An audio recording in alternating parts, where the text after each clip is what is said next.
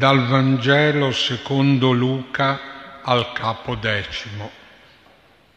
Ed ecco un dottore della legge si alzò per metterlo alla prova e chiese, Maestro, che cosa devo fare per ereditare la vita eterna?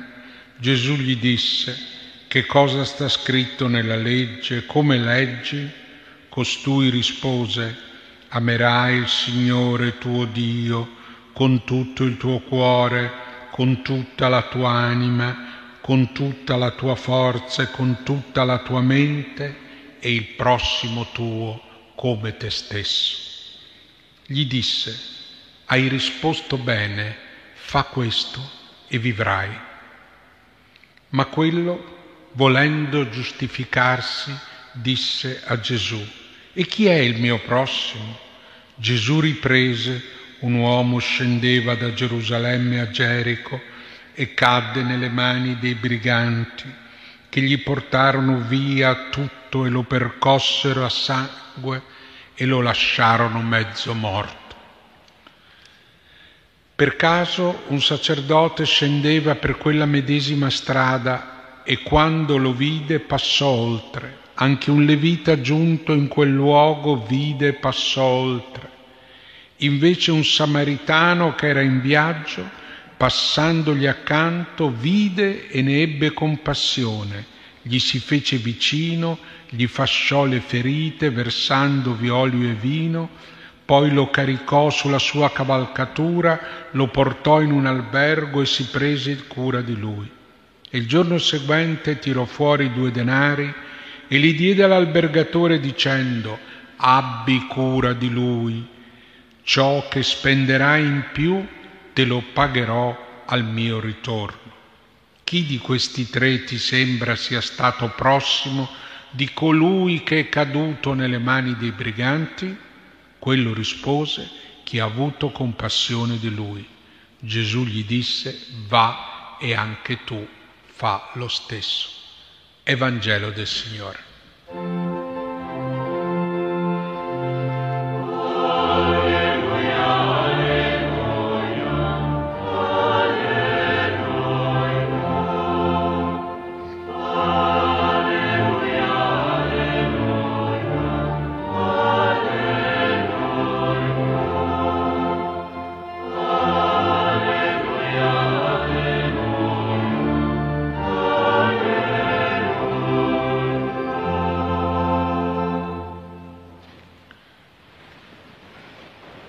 Compiono oggi, cari fratelli e sorelle, cari amici che venite da Losanna, cari amici che ci seguite, si compiono oggi 60 anni dall'apertura del Vaticano II, in cui Giovanni XXIII si rivolse con uno sguardo rinnovato al mondo e abbiamo qui in mezzo a noi l'icona di Giovanni XXIII, padre del concilio. Egli prese le distanze dai profeti di sventura.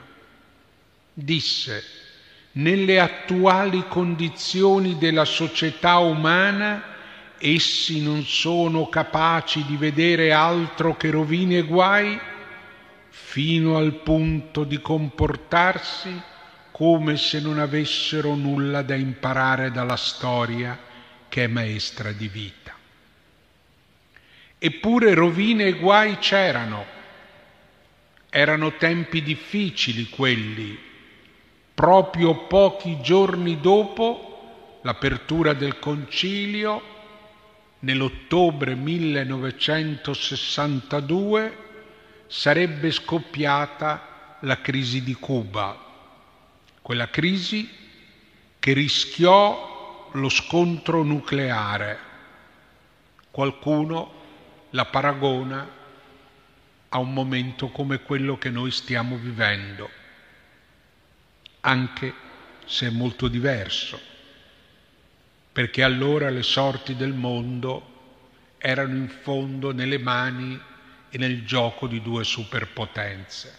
In quella crisi Papa Giovanni indicò la via della pace e da quella crisi venne il suo ultimo grido, Pacem in Terris, l'enciclica sulla pace del 63. Non ci possiamo chiudere al pessimismo, anche se la strada della storia e della vita è difficile. La Chiesa è nella storia, la Chiesa è sulla strada. Questo è il messaggio del Vaticano II. E la parola storia, assente dai documenti ecclesiastici, compare ben 63 volte nei documenti del Concilio. La Chiesa è il samaritano che cammina nella via della storia e i padri hanno visto nel samaritano Gesù e Paolo VI nel 1965, alla fine del Concilio Vaticano II, nel suo discorso conclusivo, diceva l'antica storia del Samaritano è stato il paradigma della spiritualità del Concilio. Ecco il valore, il significato della parabola ora letta a cui Paolo VI, San Paolo, il Santo Papa Paolo VI, architetto del concilio e guida nella sua recezione, guardava. Ecco il valore di questa parabola, la vita nella storia e sulla strada che spiega la Torah, la legge. La Chiesa samaritana del Concilio è stata posta sulla strada. Una simpatia immensa ha pervaso il Concilio, continua il Santo Papa. La scoperta dei bisogni umani ha assorbito l'attenzione del nostro Sinodo. Dategli merito di questo almeno voi umanisti moderni, rinunciatari alla trascendenza delle cose supreme e riconoscerete il nostro nuovo umanesimo. Anche noi, conclude Paolo VI, noi più di tutti siamo cultori dell'uomo. Con questa affermazione di umiltà e vorrei dire di giusto orgoglio concludeva il concilio. Sì, la Chiesa del Concilio vive con simpatia sulla strada, guarda con simpatia all'altro, è lo sguardo che cambia, è lo sguardo del samaritano, non delle vita, non del sacerdote. Prima di tutto guarda l'uomo mezzo morto percosso dai briganti, il povero, il ferito della vita. E la Chiesa crede di poter cambiare la situazione pur senza uccidere i briganti. E la Chiesa è con gli altri sulla strada, mai una Chiesa senza l'altro, mai la Chiesa senza i poveri, non una Chiesa chiusa e difesa, quasi una fortezza, ma vulnerabile vorrei dire talmente vulnerabile da assumere il volto dell'altro, lo straniero samaritano. Non intende preservarsi, ma vivere con gli altri nella compassione. Ecco lo sguardo compassionevole che la distingue dalle vita e dal samaritano. Si ferma nella storia e di fronte agli altri.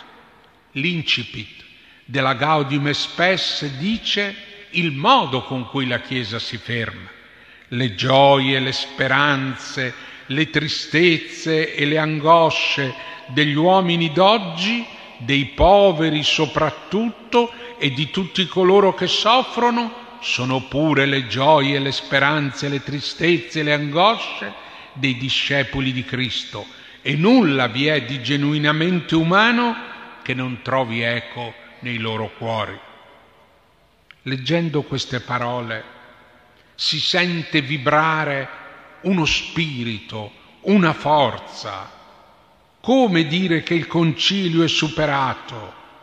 Oggi la tentazione è ritirarsi in quel che facciamo, chiudersi nel pessimismo, rinunciare a cambiare il mondo, rinunciare a fare pace. No, c'è una lunga via e c'è una condivisione delle gioie e delle tristezze.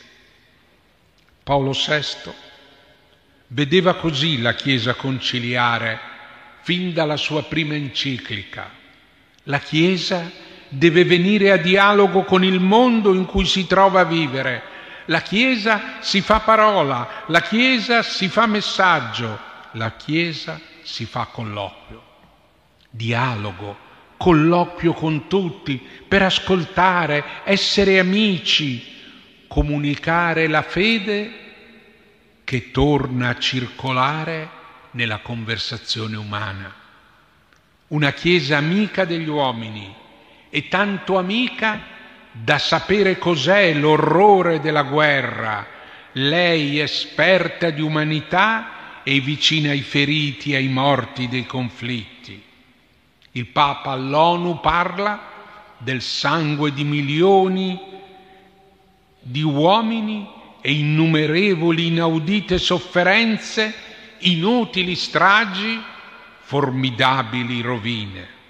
E lui volle andare a New York al palazzo di vetro, accompagnato da alcuni padri conciliari per portare l'avallo del concilio alle Nazioni Unite e disse il patto che vi unisce con un giuramento che deve cambiare la storia futura del mondo, non più la guerra, non più la guerra, non più la guerra.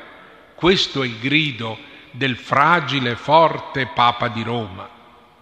Questa speranza, questa umanità nuova è scaturita e può scaturire dal concilio che ha rimesso al centro la parola di Dio anima di ogni profezia. Oggi il Samaritano, dopo 60 anni, ci consegna ancora un messaggio non invecchiato, ma impreziosito da tanta storia, da tanti martiri, da tanto vissuto.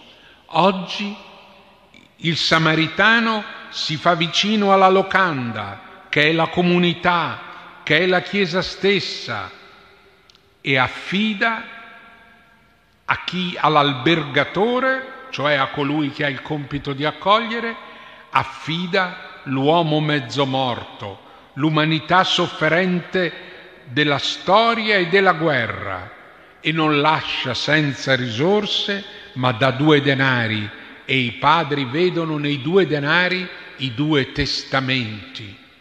Dei verbum, dice il concilio abbi cura di lui e ciò che spenderai in più te lo rifonderò al mio ritorno. Abbi cura dei feriti sulla strada, non avere paura di investire quanto hai, ti verrà il centuplo. La Chiesa del Concilio, in questo mondo di identità incerte e fluide, dice chi è il cristiano.